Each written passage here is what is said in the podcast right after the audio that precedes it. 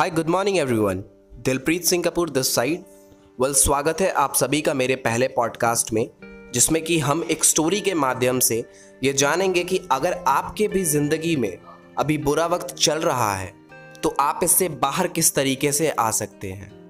एक बार की बात है, एक गुरुजी अपने सभी शिष्यों के साथ नदी किनारे नहाने के लिए गए। सुबह सुबह का वक्त था।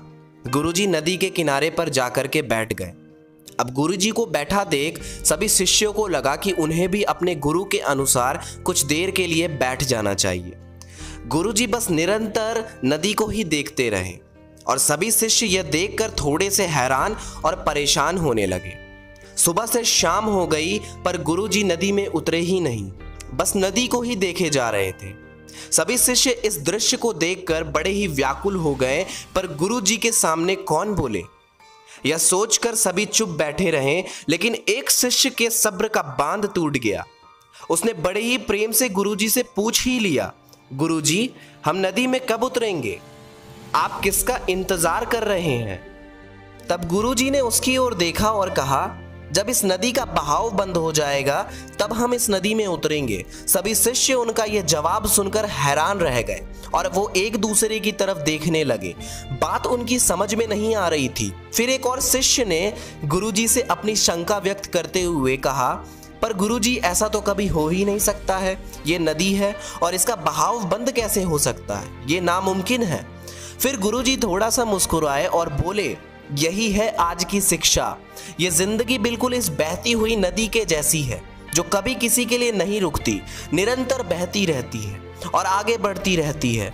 अब मर्ज़ी तुम्हारी है कि तुम इस नदी के साथ आगे बढ़ते हो या फिर एक ही जगह पर डर कर हार कर घबरा कर बैठे रहते हो। इस नदी की बहती हुई लहरें बदलते हुए वक्त की तरह है और वक्त चाहे जैसा भी हो अच्छा हो या बुरा, बदलता ज़रूर है। अगर कभी तुम्हारा वक्त बुरा हो तो हौसला रखना और चाहे कुछ भी हो जाए, किसी भी परिस्थिति में हिम्मत मत हारना।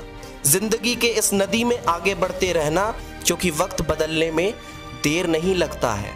बुरा वक्त सिर्फ़ तुम्हारे ही ज़िंदगी में नहीं है, बल्कि सभी के ज़िंदगी में आता है। फ़र्क सिर्फ़ इतना है कि कोई बिखर जाता है तो कोई निखर जाता है।